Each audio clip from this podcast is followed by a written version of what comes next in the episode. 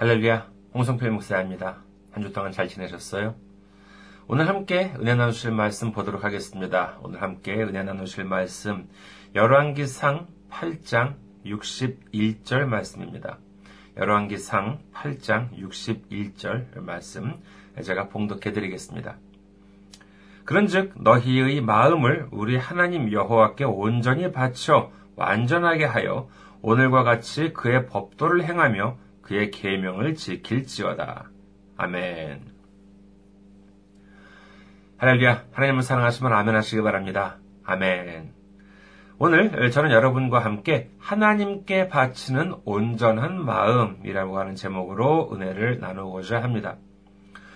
오늘 저는 여러분께 서로 관련이 있는 두 가지 사건에 대해서 잠시 말씀드리고자 합니다. 먼저 첫 번째 사건부터 말씀을 드리겠습니다. 이 첫 번째 사건은요, 작년이죠. 2016년 1월 17일 밤 10시경 경북 김천시에 있는 어느 불교 사찰에서 발생했습니다. 나이가 한 60대인 남성 기독교인이 몽둥이를 들고 이 불교 사찰에 침입을 해서 이 법당과 그 시설들을 파괴했다는 것입니다. 그는 20분 후에 출동한 경찰에 의해 체포되었는데 그는 이렇게 다음과 같이 말했다고 합니다. 내가 교회에 다녀보니까 절과 성당은 미신이고 우상이다. 다 부숴야 한다. 나는 기독교 신자로서 할 일을 했을 뿐이다. 불을 지르려고 했는데 못 질렀다. 이것이 첫 번째 사건입니다. 그리고 그 다음에 두 번째 사건을 말씀드리겠습니다. 두 번째 사건. 이것은 바로 며칠 전인 2017년 2월 17일에 있었던 일인데 어느 신학대학에서 한 신학과 교수님을 파면 조치시켰다는 것입니다. 그런데 그 이유가 무엇인가 하면은요, 이 교수님은 바로 그 앞에 말씀드렸던 작년 경북 김천시에 있는 어느 사찰에서 발생한 사건에 대한 이 피해를 돕고자 해서 모금 운동을 했는데 이 모금 운동을 주도했기 때문이다라고 한다는 것이 그 이유라고 합니다. 이 모금 운동을 시작하게 된 계기에 대해서 한 신문에 게재된 내용에 의하면요, 이 교수님 다음과 같이 말씀하셨다고 합니다. 어떻게 하면 그 사찰 불자님들에게 위로가 될까 고민하던 중 우리의 정성을 모아서 법당 회복을 위한 헌금을 그들에게 전달하면 어떨까 생각했다. 얼마나 큰 힘이 될지 그리고 그것으로 그리스도교인인 우리가 지은 잘못을 용서받을지 잘 모르지만 모르겠지만 정말로 미안한 마음과 용서를 비는 마음으로 어, 저부터 실천하기로 했다. 그래서 교수님은 본인 이름으로 통장을 만들어서 모금 운동을 벌였다는 것입니다. 그런데 이를 문제 삼은 것이 바로 이 해당 신학대학에 속한 교단이었습니다. 이 교단 측 협의, 협의회에서는요, 다음과 같이 말했다고 합니다. 이 신학대학 교수가 앞장서서 자신의 이름으로 된 통장에 불상 걸, 회복 건립에 대한 것을 모금한다는 사실은 이 신앙 양심상 있을 수 없는 일이라 생각된다. 이 협의회는 그 일이 마치 한국교회 전체가 잘못한 것처럼 인정하고 앞장서서 의를 이루는 것 같은 모습을 이 교수님이 보였다는 사실이 대단히 사실에 대해서 대단히 의구심을 갖고 있다. 이렇게 의견을 말했다고 합니다. 결국 해당 신학대학에서는 이사회를 열어서 이 모금 운동을 벌인 교수에 대해서 파면 조치를 했다는 것이죠. 이 두 사건에 대해서 여러분께서는 어떻게 생각하십니까? 먼저 첫 번째 사건, 60대 남성 기독교인이 사찰에 들어가서 법당을 몽둥이 이렇게 훼손하고 기물을 파괴한 것, 이 일은 잘한 것입니까? 아니면 잘못한 것입니까? 그리고 두 번째 사건, 기독교인이 저지른 이와 같은 행위에 대해서 한 기독교인으로서 사죄하고 위로하는 의미에서 자신의 이름에 불당 회복 모금이라고 하는 제목을 붙여서 통장을 만들고 모금 운동을 한 이 신학대학 교수님의 행위는 잘한 일입니까? 아니면 잘못된 일입니까? 여러분께서는 어떻게 생각하십니까?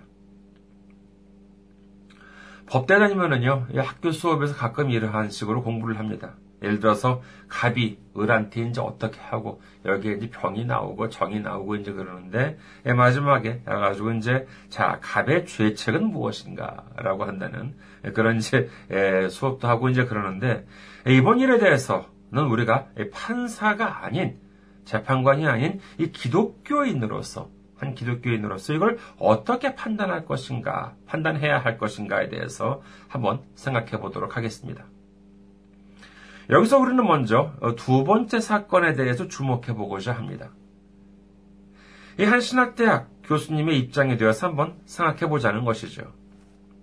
우선 자신과 같은 믿음을 갖고 있는 그런 크리스천이죠. 이 사람이 어느 이 같은 정말 같은 그 크리스천 같은 기독교인으로서 그 기독교인이라는 이름을 걸고 다른 종교 시설에 침입을 해서 기물을 파괴하는 사건을 저질렀으니까 이 같은 기독교인으로서 매우 송구스럽다.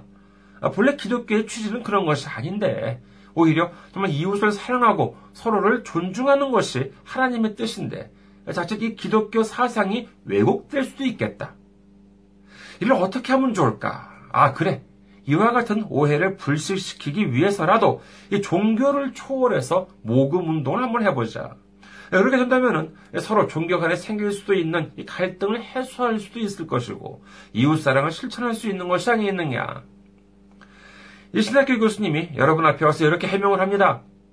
아니, 내가 모금을 한 것이 무슨 불교를 믿자고 한 것이냐. 같은 기독교인 잘못했으니까 이를 반성하고 상대방을 위로해주기 위해서 한 것이 아니냐. 이와 같이 여러분 앞에 해명을 했다면 여러분께서는 어떻게 생각하시겠습니까?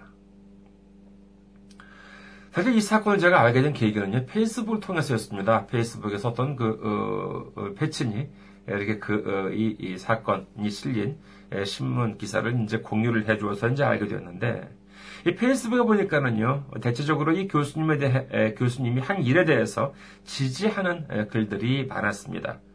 그리고 이 신학대학에서 내린 파면이라고 하는 조치가 부당하다라고 하는 주장도 어, 줄이었습니다. 여기에는 단순한 기독교 교인만이 아니라 여기에는 정말 그야말로 어, 교역자들, 목사님이나 아니면은 전도사님들도 포함이 되어 있었습니다. 이 교수님의 말을 들어보면 대단히 그럴듯합니다. 인간적으로 보면 충분히 이해가 되고도 남습니다. 예를 들어서 어떤 기독교인이 나쁜 일을 저질렀습니다. 여기에 대해서 같은 교회나 같은 점 기독교인이 상대방에게 사과할 수도 있고 피해가 있었다면 이를 복구하는 데 보탬이 되기 위해서 모금도 하고 그렇다면요 이는 충분히 미담이 될 수도 있었을 것입니다. 그런데 이번 사건을 볼 때 문제는 그 대상이 무엇인가 하는 점입니다. 성경을 잠시 살펴보겠습니다. 열왕기상 11장, 아, 15장 11절에서 15절 말씀입니다. 열왕기상 15장 11절에서 15절. 아사가 그의 조상 다윗같이 여호와 보시기에 정직하게 행하여 남색하는 자를 그 땅에서 쫓아내고 그의 조상들이 지은 모든 우상을 없애고 또 그의 어머니 마가가 혐오스러운 아세라상을 만들었으므로 태후의 위를 패하고 그 우상을 찍어 기드론 시내가에서 불살랐으나 다만 산당은 없애지 아니하니라. 그러나 아사의 마음이 일평생 여호와 앞에 온전하였으며 그가 그의 아버지가 성별한 것과 자기가 성별한 것을 여호와의 성전에 받들어 드렸으니 곧 은과 금과 그릇들이더라. 이 아사 왕은요, 이 유다 왕 중에서는 몇 안 되는 참 제대로 된 왕이었습니다. 예, 그런 남색하는 자, 즉 동성애자들을 몰아내고 그 다음에 조상들이 숭배하던 악습의 근원인 모든 우상을 없앴습니다. 그뿐만이 아니라 자신 어, 자기 자신의 어머니가 그 우상을 만들었다는 이유로 그 왕의 어머니니까 태후겠죠. 근데 그 태후의 위를 패하고 그 우상을 찍어서 없앴다고 합니다. 이 말만 들으면 정말 이처럼 부러져도 없었을 텐데도 성경은 뭐라고 기록하느냐라고 하면 이를 두고 여호와 보시기에 정직하게 행했다. 아사의 마음이 평생 여호와 앞에 온전했다라고 기록을 합니다. 또한 열왕기 하 10장 23절에서 27절을 보도록 하겠습니다.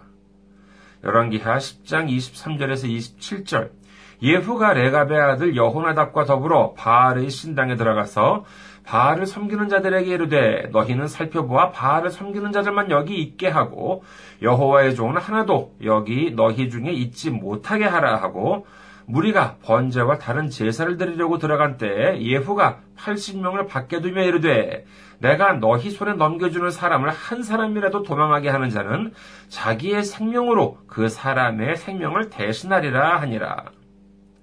번제드리기를 다함에 예후가 호위병과 지휘관들에게 이르되 들어가서 한 사람도 남기지 나, 아, 나가지 못하게 하고 죽이라 하매 호위병과 지휘관들이 칼로 그들을 죽여 밖에 던지고 바알의 신당 있는 성으로 가서 바알의 신당에서 목상들을 가져다가 불사르고 바알의 목상을 헐며 바알의 신당을 헐어서 변소를 만들었더니 오늘까지 이르니라.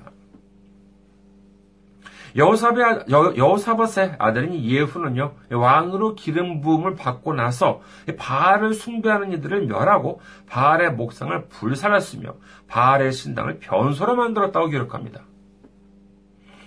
사사기 6장을 봅니다. 사사기 6장 25절과 26절 말씀입니다. 그날 밤에 여호와께서 기도원에게 이르시되 내 아버지에게 있는 수소 곧 7년 된 둘째 수소를 끌어오고 내 아버지에게 있는 바알의 재단을 헐며 그 곁에 아세라상을 찝고 또 이 산성 꼭대기에 내 하나님 여호와를 위하여 규례대로 한 재단을 쌓고 그 둘째 수소를 잡아 내가 찍은 아세라 나무로 번제를 들지니라 하시니라. 이스라엘 민족이 하나님에 대해서 불순종함으로 인해서 이 7년간을 미디안에게 지배를 당하게 만드셨더니 이제 그들이 하나님께 부르짖습니다. 이를 불쌍하게 여기신 하나님께서 요아스의 아들 기돈을 세우시고 미디안의 손에서부터 이 이스라엘 민족을 구원하게 하시는데 이 일을 행하시기에 앞서서 하나님께서는 미디안에게 우상을 제거할 것을 명하십니다. 그리고 그것도 멀리 있는 우상이 아니라 바로 자신의 아버지한테 있는 바알의 재단을 헐고 아세라 상을 찍으라고 말씀하십니다. 이 말씀에 순종한 그는 마침내 하나님으로부터 쓰임을 받게 되고 끝내는 미디안을 몰아내어서 40년 동안 사사로서 이스라엘을 다스렸다고 성경은 기록합니다. 분명히 말씀을 드립니다마는요, 절에 있는 불상은 우상입니다. 거기에 대고 절을 하는 것은 우상 숭배입니다. 그뿐만이 아닙니다. 마리아 상을 만들어 놓고 절하는 것도 우상 숭배요. 하물며 예수님이라고 하면서 이 동상이나 석고상을 만들어 놓고 거기에 절하고 기도하는 것도 우상 숭배입니다. 이 교수님, 아까 말씀드린 이 신학교 교수님의 이력을 보니까는요, 한국에서도 좋은 대학을 나왔고, 미국에서도 아주 훌륭한 대학에서 유학을 했습니다. 하지만 그와 같은 훌륭한 지식이 있다면 그 정도는 아실 것 아니겠습니까? 지금 그 신학교 교수님 말에 의하면은 이 헐어버린 우상을 복구하기 위해서 모금을 해서 정말 그, 그 우상을 건립하는 데 도움을 주려고 했다는 것인데, 만약 그게 사실이라면은요, 이 그분은 앞서 살펴본 이 성경 구조를 어떻게 설명할 것입니까? 제가 이렇게 말씀을 드리면은요, 어, 그럼 어떤 분이 이렇게 되물을지도 모릅니다. 이봐, 홍 목사. 그럼 당신은 지금 그러면 절에 들어가서 거기 기물들을 그럼 부수고 그러자는 것이냐? 여기에 대한 저의 대표는 명확합니다. 종교 시설이나 아니냐를 떠나서 이 무단으로 침입을 해서 그 시설이나 건물 내에 있는 물건들을 훼손하거나 하면 이것은 분명 무단 침입이 되는 것이고요. 기물 손괴라하는 이 불법 행위입니다. 뭐 어느 교회 목사님 말씀처럼요. 뭐 사회법 위에 제사법이 있다? 그러면서 무슨 뭐 세상법은 따를 필요가 없다? 아, 그거는 아니죠. 만약에 세상법이 기독교를 억압하고 탄압한다면은 이에 대항해서 싸워야 되겠습니다만은 그렇지 않다면은 여기 지금 그 나라의 법, 우리나라면 우리나라, 제가 지금 살고 있는 일본이라면 일본의 법을 준수하는 것은, 준수하는 것은 이것은 당연한 의무일 것입니다. 아무리 다른 종교라고 하더라도 이 불법 행위를 저지른다는 것은 그것은 법치국가에서는 절대로 용납될 수 없는 일입니다.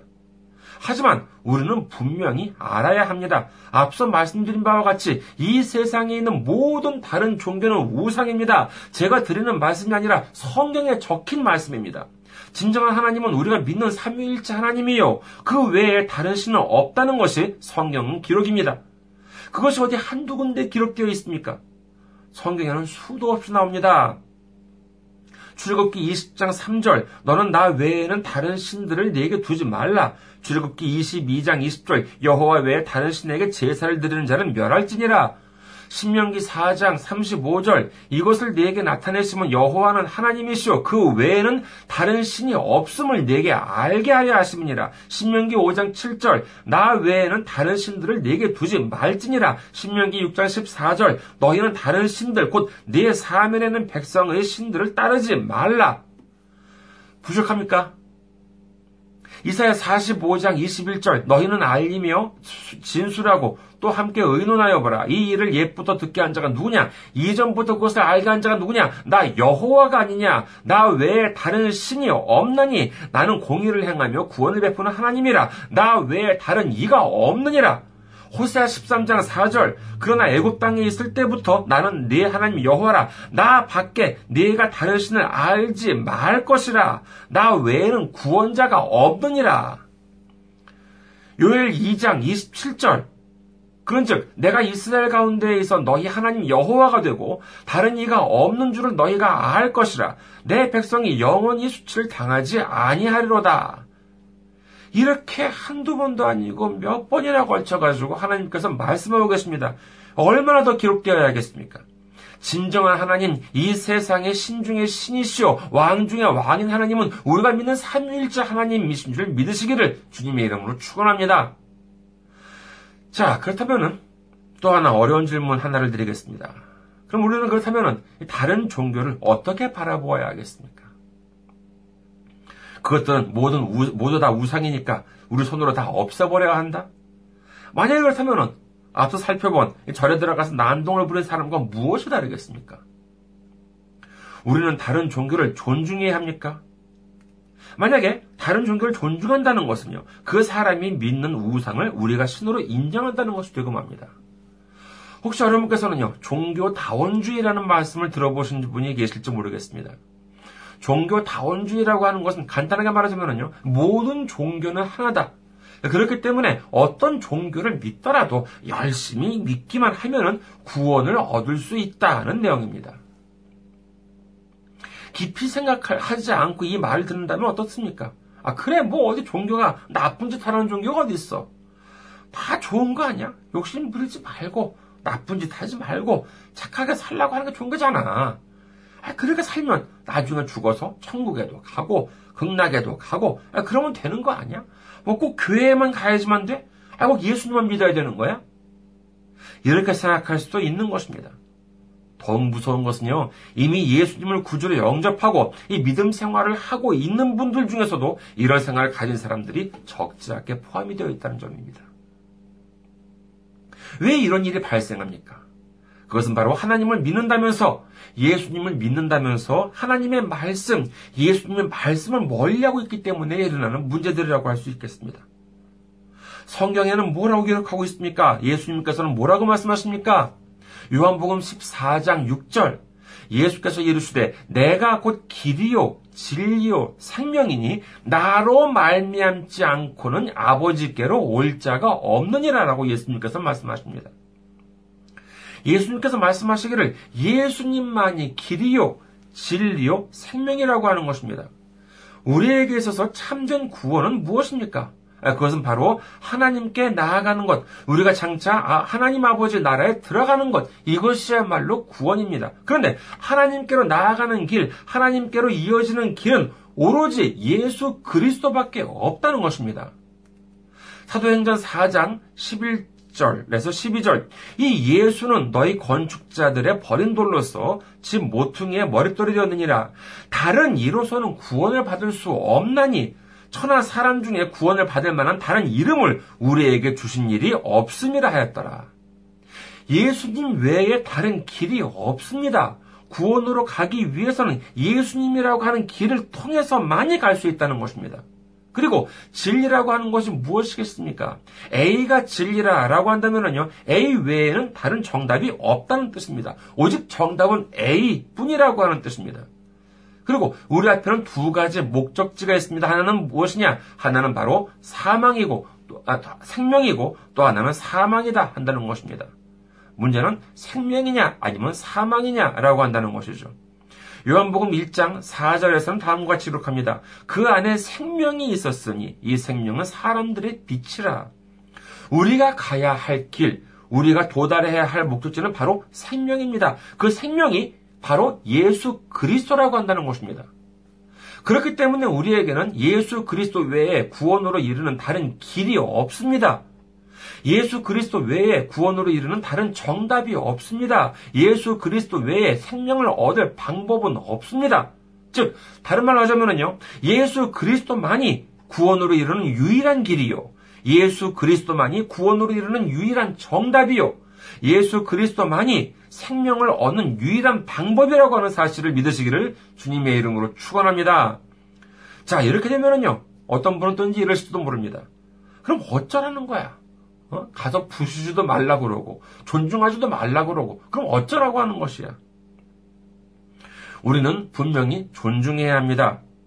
그렇다면 다른 종교를 존중해요? 앞서 말씀드린 것처럼 만약에 다른 종교를 존중한다고 어, 하면은요, 예, 그들의 섬기는 신에 대해서 절을 하고, 또 뭐, 그, 그또그신 또한 하나님과 동등한 신이라고 한다는 것을 인정하는 것이 됩니다. 이는 절대로 불가능한 일이지요. 그렇다면 우리는 어떻게 해야 합니까? 우리는 그럼에도 불구하고 존중해야 합니다. 무엇을 존중해야 됩니까? 그것은 바로 다른 종교를 갖고 있는 그 사람들을 존중해야 한다는 것입니다. 우리는 잊어서는 안 됩니다. 하나님께서는 바로 그 사람들도 주님의 이름으로 구원받기를 하나님께서는 기다리고 계신 것입니다. 원하고 계신 것입니다. 주님으로 돌아오기를 주님께서 기다리고 계신 것입니다. 예수님께서는 하늘로 올라가시기 전에 뭐라고 말씀하셨습니까? 마거복음 16장 15절 또 이르시되 너희는 온 천하에 다니며 만민에게 복음을 전파하라. 예수님께서는요, 온 천하에 다니면서 모든 사람들에게 복음을 전파하라고 말씀하십니다. 그렇다면 다른 종교를 갖고 있는 분들은 예수님이 말씀하신 만민에 포함이 되지 않습니까? 아니요. 당연히 그분들도 만민이라고 하는데 포함이 됩니다. 그분들에게도 예수님의 복음이 전파되어야 합니다. 그렇다면 막무가내로 그렇다고 해서 막무가내로 다른 종교실에 들어가서 성경을 외우고 억지로 교회를 끌어오고 그것이 진정한 복음 전파입니까? 하나님께서 원하시는 것이 우리의 그런 모습입니까? 예수님께서는 우리의 이웃을 사랑하라고 말씀하십니다. 여기에서 이웃이랑 예수님을 믿는 사람만이 아닌 아직 주님을 영접하지, 구주로 영접하지 않은 사람까지도 모두 포함됩니다. 우리가 그 사람을 존중하지 않고서, 우리가 그 사람들을 존중하지 않고서, 그러면 우리가 그 사람들을 사랑하지 않고서, 어떻게 그 사람들이 우리의 말에 귀를 기울이겠습니까? 어떻게 우리의 말에 마음을 열겠습니까? 오늘 마, 말씀을 다시 한번 살펴보도록 하겠습니다. 열왕기상 8장 61절 그런즉 너희의 마음을 우리 하나님 여호와께 온전히 바쳐 완전하게 하여 오늘과 같이 그의 법도를 행하며 그의 계명을 지킬지어다. 우리의 마음을 하나님께 어떻게 바치래요? 예, 온전히 바치라고 말씀하십니다. 그리고 온전하게 바쳐서 완전하게 하라고 성경은 말씀하십니다. 예를 들어서 놀이공원 입장료가 만 원이라고 칩시다. 그러면은요, 거기 들어가기 위해서는 얼마를 내야 돼요? 만 원을 내야 되겠죠. 그래야 합법적으로 들어갈 수가 있겠습니다. 그런데 돈을 안 내고 들어갔어요. 그럼 어떻게 됩니까? 당연히 붙잡히죠. 그리고 바깥으로 쫓겨날 것입니다. 그렇다면 반만 냈으면 어떡할까요? 5천 원만 냈습니다. 절반만 냈으니까는 절반만 즐길 수 있다? 아니요. 입장료는 만 원인데 5천 원만 냈다고 들여다보내 줍니까? 안 그렇습니다. 그렇다면 9천 원만 냈다면 어떻게 될까요? 좀 더 극단적으로 말해서 9,999원을 냈다면은요. 글쎄요, 뭐 실제로는 뭐 그 정도 냈다고 한다 그러면은 인정상 봐줄 수 있을지도 모릅니다만은요. 예를 들어서 기계로 입장권을 구입을 한다면은 만 원을 넣어야 입장권이 나오는데 9,999원을 넣었다면 어떻게 됩니까? 불과 1원이 부족한 것에 지나지 않습니다만 역시 돈을 하나도 안 넣었을 때처럼 표는 나오지 않습니다. 말씀을 정리하겠습니다. 우리가 하나님께 나아가기 위해서는요, 우리의 마음을 50%나 90% 나아가 99.999%를 바친다 해도 부족합니다. 온전히 100% 모두를 바쳐야 합니다. 그래야지만 완전하게 되는 것입니다. 그리고 하나님 말씀에 순종해야 합니다. 그리고 서로를 존중해야 합니다. 다른 종교를 가진 사람들도 존중해야 합니다. 그리고 앞서 살펴본 열왕기상 15장에서 보면은요, 남색하는 자, 즉, 동성애자들을 쫓아냈다고 합니다만은, 이 동성애자들도 존중해야 합니다. 그리고 동성애들, 그 뭐, 그렇다고 동성애를 뭐 동조하자는 것도 아닙니다. 다른 종교를 가진 사람들을 존중하자는 것은요, 그것이 뭐 우리가, 우리도 다른 종교를 섬기자는 것이 아닌 것처럼 동성애자들을 존중한다는 것이 동성애에 동조하자는 것이 아닙니다. 다만 그분들을 존중해주고 주님의 사랑으로 보듬고 그분들을 위해서 기도할 때 진정으로 그분들의 마음이 열리고 주님을 영접하게 된 역사가 일어나게 될 줄 믿습니다. 참고로 앞서 말씀드렸던 이 신학교 교수님이 이 불상 회복 건립 기금을 모금을 했는데 그 결과 한 100여 명으로부터 한 총 267만 원을 모금을 했다고 합니다. 그리고 이 돈을 그 절에 주지스님한테 전달하려고 했더니만 그 기독교 어, 성금 받기를 이 주지스님은 그 사양했다고 합니다. 그 주지스님의 말씀을 한번 들어보겠습니다. 그 주지스님은 다음과 같이 말했다고 합니다. 개신교를 비롯해 기독, 기독교계에서 우리 절을 돕겠다고 성금 모금을 시작했다는 소식을 들었다.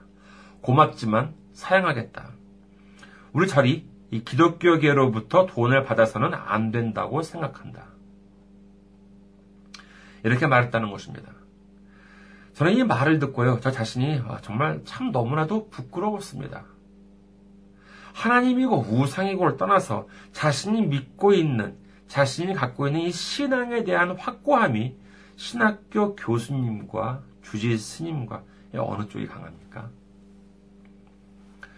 제가 오늘 이 말씀을 준비한 이유는 그렇다고 어느 누구를 비난하고자 하는 의도는 아닙니다.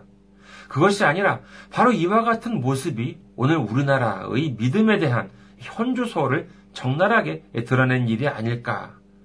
정말 이 시점이야말로 우리 스스로의 자성이 필요하고 우리 신앙과 정말 우리의 믿음을 다시 한번 돌아보는 계기가 되어야 하지 않을까 하는 생각이었습니다. 그것은 첫 번째 사건도 그렇고요. 두 번째 사건도 역시 마찬가지입니다. 정말 우리는요, 정신을 바짝 차려야 합니다. 우리의 믿음을 예수님이라고 하는 반석 위에 굳건히 세우고 그 다음에 우리의 마음을 하나님께 온전히 드림으로 말미암아 이 성령님의 인도하심으로 구원에 이르는 우리 모두가 되시기를 주님의 이름으로 축원합니다. 감사합니다. 아, 한주 동안 승리하시고 건강한 모습으로 다음 주에 뵙도록 하겠습니다. 안녕히 계세요.